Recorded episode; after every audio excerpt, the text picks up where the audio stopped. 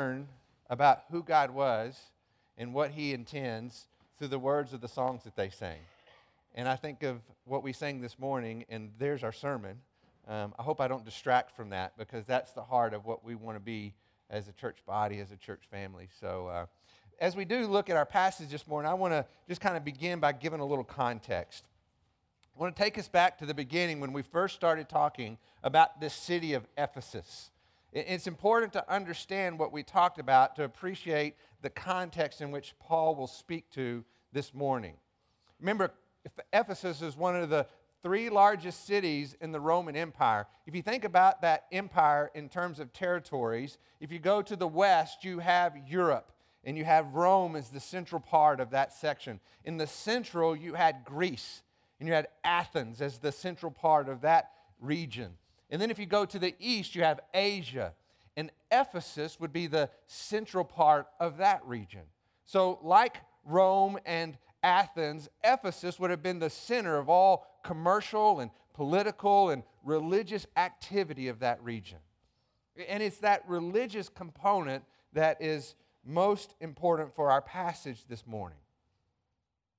You'll remember when one of the things that we talked about is there was this prevailing practice of, of magic. And, and when you think about that, don't think card trick here.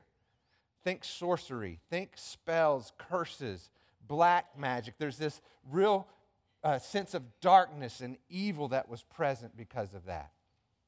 In addition to that, there was this whole pantheon of gods and goddesses from Roman and Greek mythology. And the worship of those false gods took all kinds of different forms, one of them being ritual prostitution. And so, what that tells us, because of this worship and its prevalence in this community, sexual immorality was just an acceptable norm in that culture. It was a part of the fabric of their society. And, and that's what Paul will speak to this morning. Now, it's important to us because increasingly it's becoming a part of the fabric of our society as well. You see, prevalence creates social norms in any society. One of the groups that I like to go to that I think gives us an accurate, reliable picture through the research they do is Barna. I think they do valid research, and what they come up with is worth paying attention to. And they did a study as recent as this past year involving teens and young adults, and it might surprise you to know that of those surveyed, most considered not recycling to be more immoral than viewing pornography. And you think, well, how could that be? it's because prevalence creates social norms. Accessibility makes it acceptable, which is the same reason that over 60% of adults in America consider cohabitation or living with someone with whom you're not married to to be morally acceptable.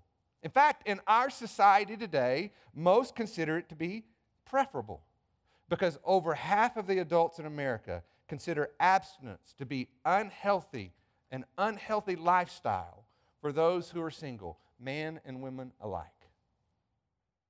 So, much like Ephesus, sexual immorality is just a part of the fabric of our society. And so, what Paul has to say to the Ephesians is very relevant to what he would say to our church today. We need to hear this because, like the Ephesians, we need a wake up call. And not because sexual intimacy in and of itself is inherently bad. In fact, it was God's idea to begin with. It was a blessing that He gave to the covenant relationship of marriage between a man and a woman. It's the way in which a husband and wife communicate to one another. I belong completely, exclusively, and permanently to you. Now, did you hear that? That's covenant language. Completely, exclusively, and permanently to you. That describes the, the radical act of self giving. And sexual immorality takes that covenant language and turns it into self indulgence. It says, I'm interested in you as long as you're good for me. It turns covenant love into something casual, which is not at all what God intended. See, it's the lie of the enemy to make us believe that there's something better outside of God's design. And Paul is going to remind us that Christians are called to be a light in the darkness. We're not supposed to blend in, we're supposed to be set apart. Even to, to stand against social norms that go against God's design. And there is no opposition that's stronger than the testimony of a transformed life. You see, when we see the radiance of God's goodness in the life of someone who follows Christ, that's the light that God calls us to shine in the darkness of this world. Before we look at our passage, let's go to the Lord in prayer. Father, I confess before we even begin that these are hard truths. They're not comfortable to talk about. They're difficult to consider when there's so much compromise that surrounds it. And maybe even in some ways, it's hard to figure out how we are to navigate, to, to live as light in the darkness of this world. But Father, I think you give us some real clear direction this morning. I think you speak to the goodness of your design, the fulfillment and satisfaction that is found in following you. Whether we're married, whether we're single, whether we're divorced, whether we're widowed, doesn't matter.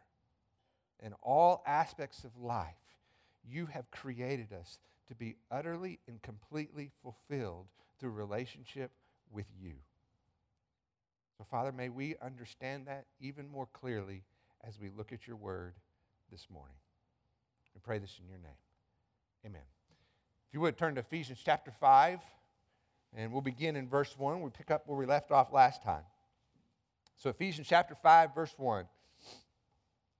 Paul says, Therefore, be imitators of God as beloved children, and walk in love, just as Christ also loved you and gave himself for us, an offering and a sacrifice to God as a fragrant aroma. So, this is the standard. Everything that we will talk about in the passage from this point forward will go back to these two verses as the standard of which everything will be measured against. As a Christian, our behaviors should reflect God's character. That's why it says, Beloved children, be imitators of God. Pattern your life after what you see in Him. And that character, that life, was ultimately revealed in the person and work of Jesus Christ. He is the radiance of God's glory, He is the exact representation of God's nature. When you see Jesus, you see God. And so Paul is telling us, as children of God, imitate your heavenly Father by following the example of Jesus Christ. We are to walk in love, just as Christ loved us. And then he explains what that love looked like.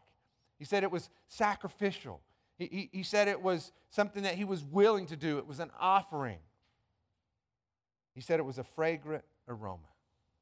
That idea of sacrifice is giving of yourself for the good of someone else, and not because they deserve it.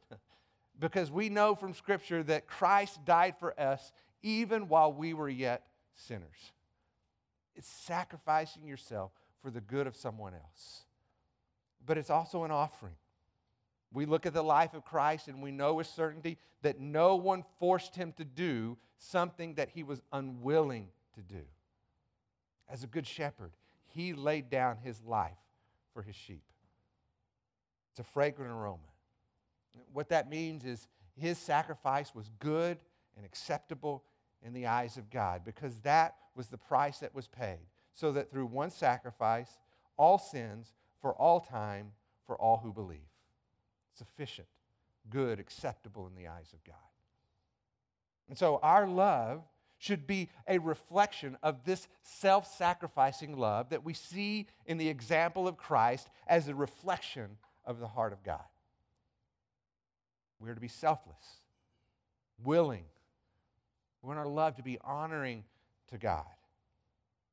And like Jesus, many times that kind of love, that quality of love is going to cost us something. But like Jesus, it's a price that we're willing to pay for the good of someone else. That's the example we are called to follow. That's the standard. And now, the contrast. Look at verse 3. But immorality, or any impurity or greed, must not even be named among you, as is proper among the saints. And there must be no filthiness and silly talk or coarse jesting, which are not fitting, but rather giving thanks. Immorality, impurity, greed are the antithesis of the self sacrificing love of Jesus Christ. It is the exact opposite of what we are called to do and be. Instead of self sacrificing, these are examples of, of lifestyles that are self indulgent. Instead of the good of the other, it's getting what I want. These are lifestyles that represent a selfish deviation from God's original design. You see, God ordained sexual intimacy to be something that is shared between a man and a woman in the covenant relationship of marriage. And intimacy outside of that context is a selfish deviation from God's design. So, adultery, outside of God's design. Premarital sex, outside of God's design. Homosexuality, outside of God's design. And seeking fulfillment outside of God's design is ultimately selfish rebellion. It's seeking something that's ultimately less than what God intended it to be. And not because God gave us this long list of no's. Don't do this, don't do that, don't do this. He actually gave us one big yes. And he says, What you are looking for, the fulfillment that you're seeking, the oneness and intimacy that your heart desires is found here. It's for our protection. And going against God's design is ultimately selfish rebellion. It's simply saying that I know better than He does. It's a lifestyle that dishonors Christ and betrays His example of love that we are called to follow. If we are His children, immorality should not even be named among us. But not just immorality, he, he goes on to talk about impurity. And when I hear that, it makes me think of what Jesus said. And he said, When you look at a woman lustfully, you commit adultery in your heart. And what he's communicating here is that this is an issue of the heart. Because sin that is conceived in the mind is what then eventually gives birth in the life. It starts there. So don't be fooled. Just because pornography is prevalent in our society doesn't make it right. Despite what most believe, it is immoral.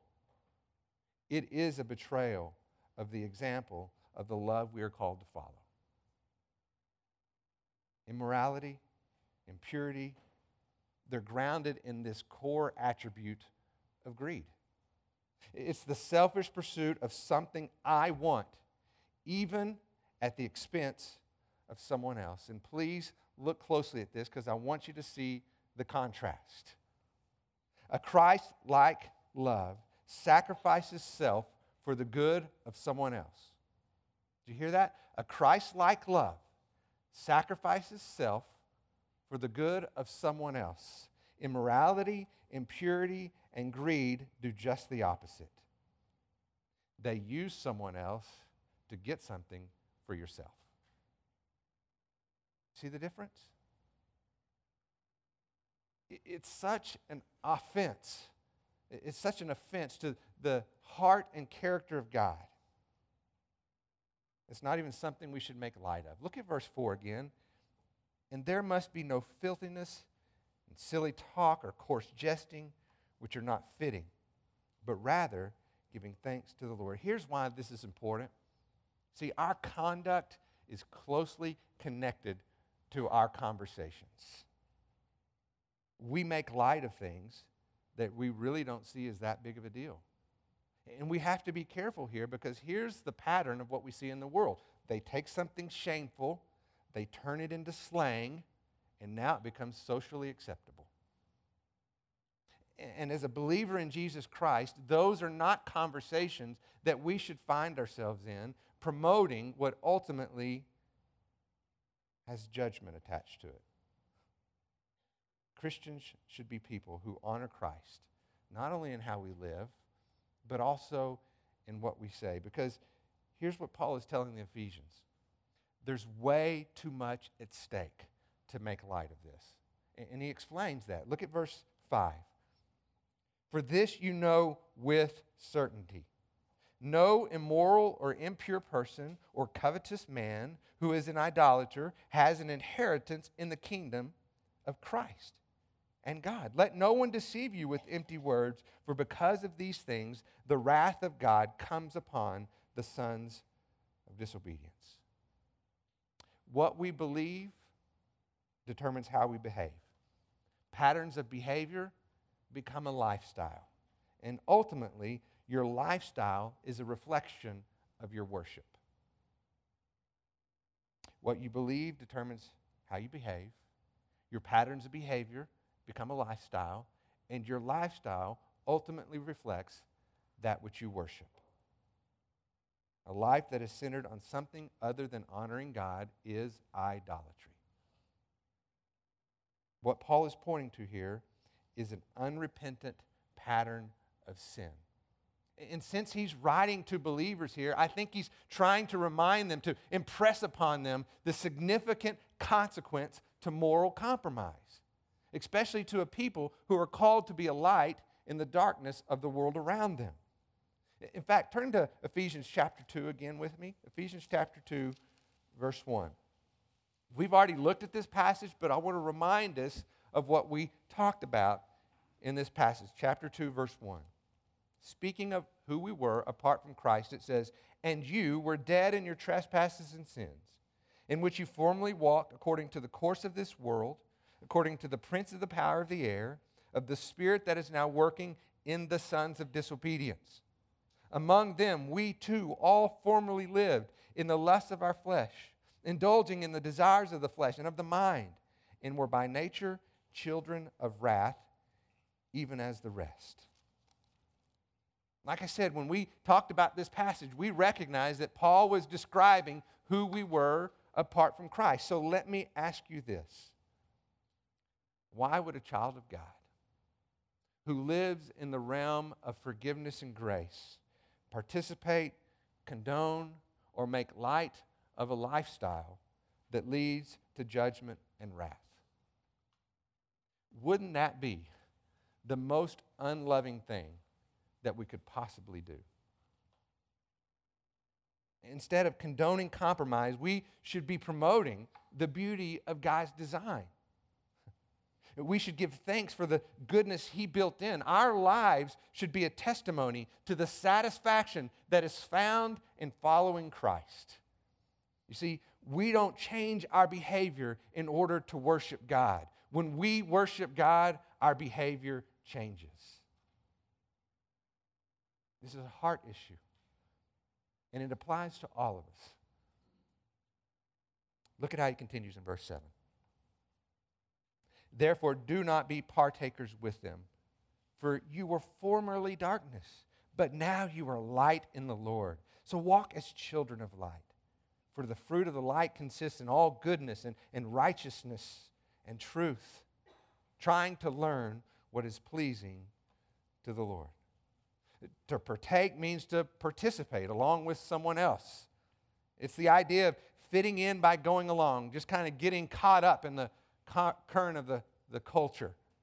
And Paul says if God's wrath is real, don't have a lifestyle that would suggest that it isn't. Because here's the danger And this is what should really humble our hearts deeply. The danger is this our enemy can use our compromise to promote their judgment. Our enemy can use our compromise to promote their judgment. When we become partakers, we are promoting a path that leads to destruction. I hope that humbles your heart.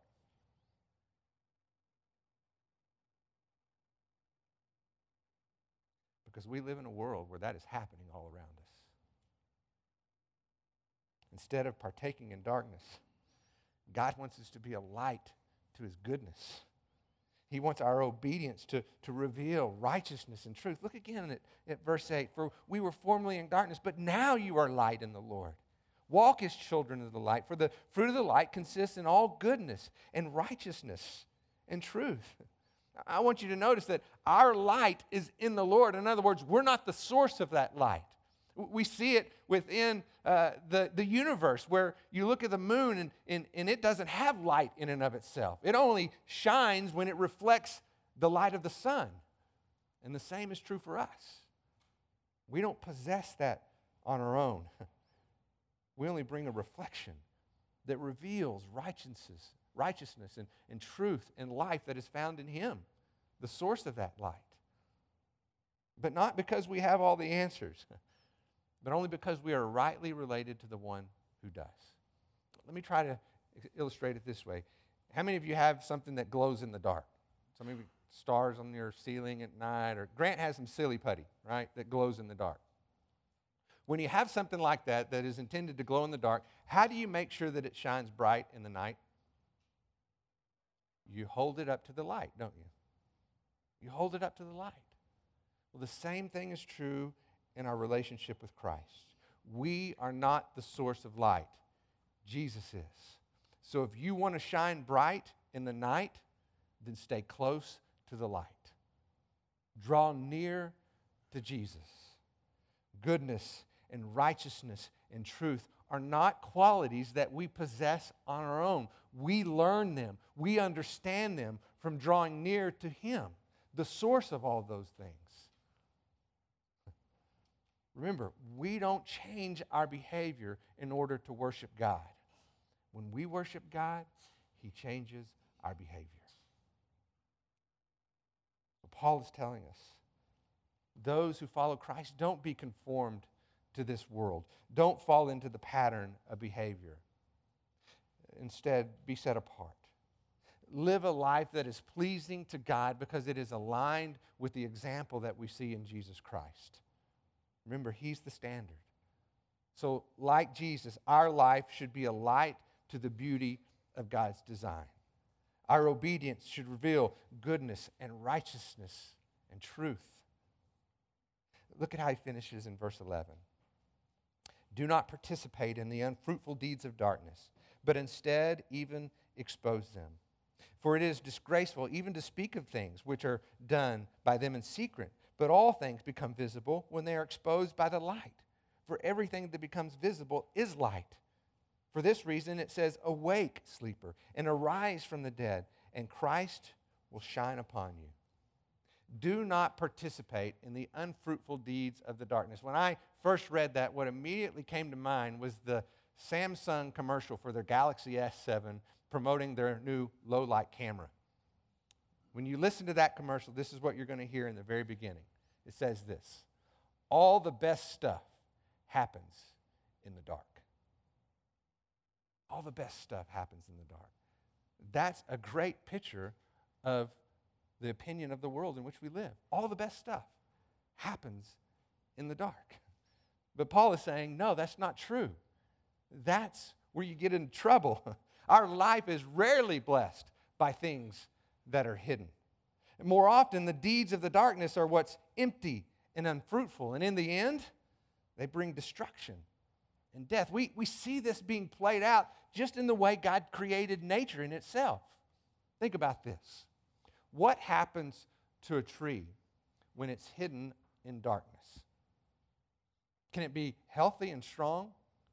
Is that tree going to produce fruit? Well, no, but why? Because a tree was designed by God to take light from the sun, turn it into nourishment, so that those nutrients can then allow it to be healthy and strong, and any tree that is healthy and strong will produce good fruit. So, if that's true in nature, why wouldn't it be true for us? Instead of hiding in the darkness, we should live in the light. We need the light of Christ to nourish our life. We need his love to help us grow strong, to produce good fruit. And when we see that fruit, that's a sign of a, a healthy relationship with the source of light, Jesus Christ.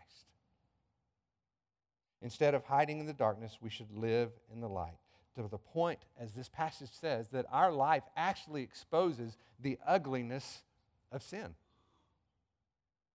And here's how I believe that happens I don't think what Paul's uh, intending here is that somehow we are to point and condemn the, the lifestyle choices of other people. He's not talking about standing on the street corner holding a sign that's talking about the eternal destiny of those who are living those kinds of st- lifestyles. Instead, I think this is what he means. The radiance of God's goodness should expose the corruption of sin. In other words, our fruitful and fulfilling life through our relationship with Jesus Christ should expose what it looks like to have an empty pursuit that doesn't accomplish the same. Remember, there is no witness greater than the testimony of a transformed life. Living within God's goodness reveals the destruction of deviating from his design. We don't have to tell them how bad they are if we show them how good God is. Do you see what I'm saying? We don't have to point out all their wrong choices if we help them see the blessing built into making the right ones because we are trusting in God. Now, that doesn't mean that we don't speak truth in love, but here's think, something I think we need to keep in mind. There's a passage that is written in 1 Peter chapter 3 verse 15. We're familiar with it. Let me read it to you. It says this: but sanctify Christ as Lord in your hearts, always being ready to make a defense to everyone who asks you to give an account for the hope that is in you, yet with gentleness and reverence. Notice they're asking you to give an account for the life that you live, essentially. That's your defense. And then what you say is a description of the hope that is within you. They want to see what it is that brings you contentment and satisfaction. You, you see, we want to live in a way that honors Christ. The church is called to come alive, to wake up, and give the world an example of the fulfillment and the goodness that is built within his design. Now, even as I say that, I don't know that any of you here who are followers of Jesus Christ would disagree with the importance of following his example. I think that's what we all desire, right? But the ra- reality is, we live in a, a sin cursed world. And, and even as Christians, we're not immune to that lure of the forbidden fruit. And it's always been that way in every generation since the beginning of time. In fact, we can go all the way back to the Garden of Eden when God created Adam and Eve. And they had, as we know, everything they needed to be complete and fulfilled in Him. They lived in perfect fellowship with God and with His creation. And, and, out of all that creation, there was only one tree, one tree that had the forbidden fruit. And if you're like me, you hear this story, and I'm thinking in my head, well, then why put the tree there? why, why is the tree there? And I think it's for this reason, at least in part. I think it's there to promote trust in God. I believe Adam and Eve had to live by faith just like you and I. They had to trust that God's goodness was built within the boundaries of his design. That his goodness was found in trusting in his faithful provision. But that's where the deception of the enemy came in, right? He, he comes in and tries to convince them that there's something better outside of God's design. If you eat of the forbidden fruit, you have a wisdom that belongs only to God, and He's trying to keep that from you. That if you step outside of the boundaries, then you'll find something that He's holding back. But is that what happened? Instead of greater fulfillment, what do they find? Shame, guilt, separation from God.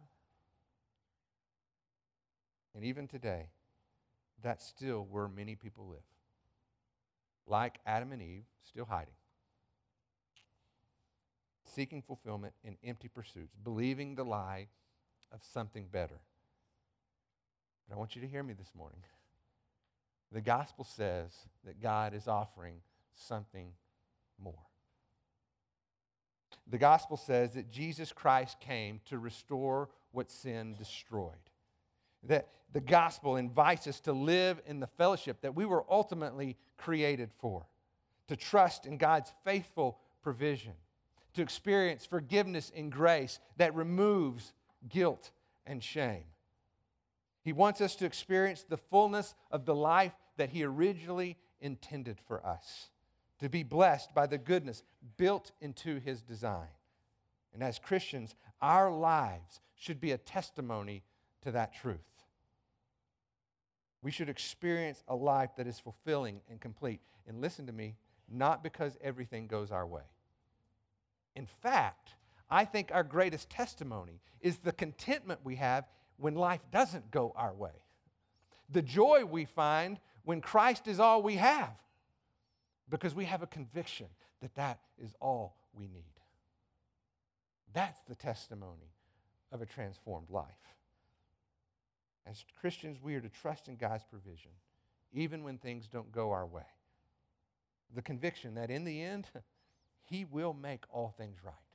That's a promise. And we hold on to that.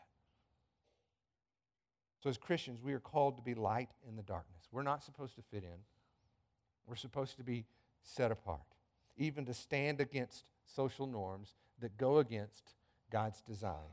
And there is no opposition stronger than the testimony of a transformed life. The Bible tells us to let your light shine before men so that they can see your good works and glorify your Father in heaven. I think when we come across passages like this that have such strong words towards lifestyles that reflect a rebellion against God, that we as believers in Jesus Christ realize that what was underlying that message is a calling for us to live in the goodness of what He intended for us when we are rightly related to Him. You see, when we experience the fulfillment of what it means to follow Christ in faith and trust in that faithful provision, we are telling people, come, taste and see that the Lord is good. There's goodness built into his design. And even when things don't go perfectly, we serve one who is perfect and we are completely and utterly fulfilled in him. And we need each other to encourage each other towards love and good deeds so that we're reminded that everything that we need is ultimately found in him. He alone is our rock, our refuge. And in him, we will not be greatly shaken. So, the way we live out the testimony of this passage is display the goodness of what it means to trust Him and live within His design. There's goodness built in. Believe it, experience it, and share the hope that is within you. Let's pray together.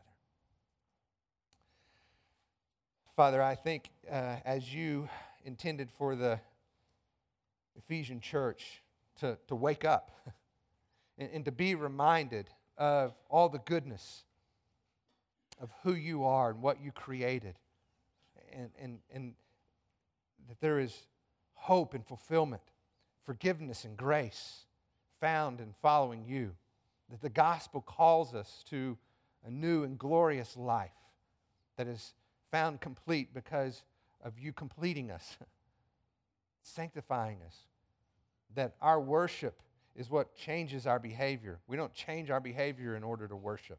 So, Father, may we be that people. May we live that life. May people see the hope that is within us because of the life that we live and the contentment that is found in following you, following your example, seeing the love of Christ and living that in our life. Protect us from that powerful influence of darkness in the world around us. All the best things don't happen in the dark.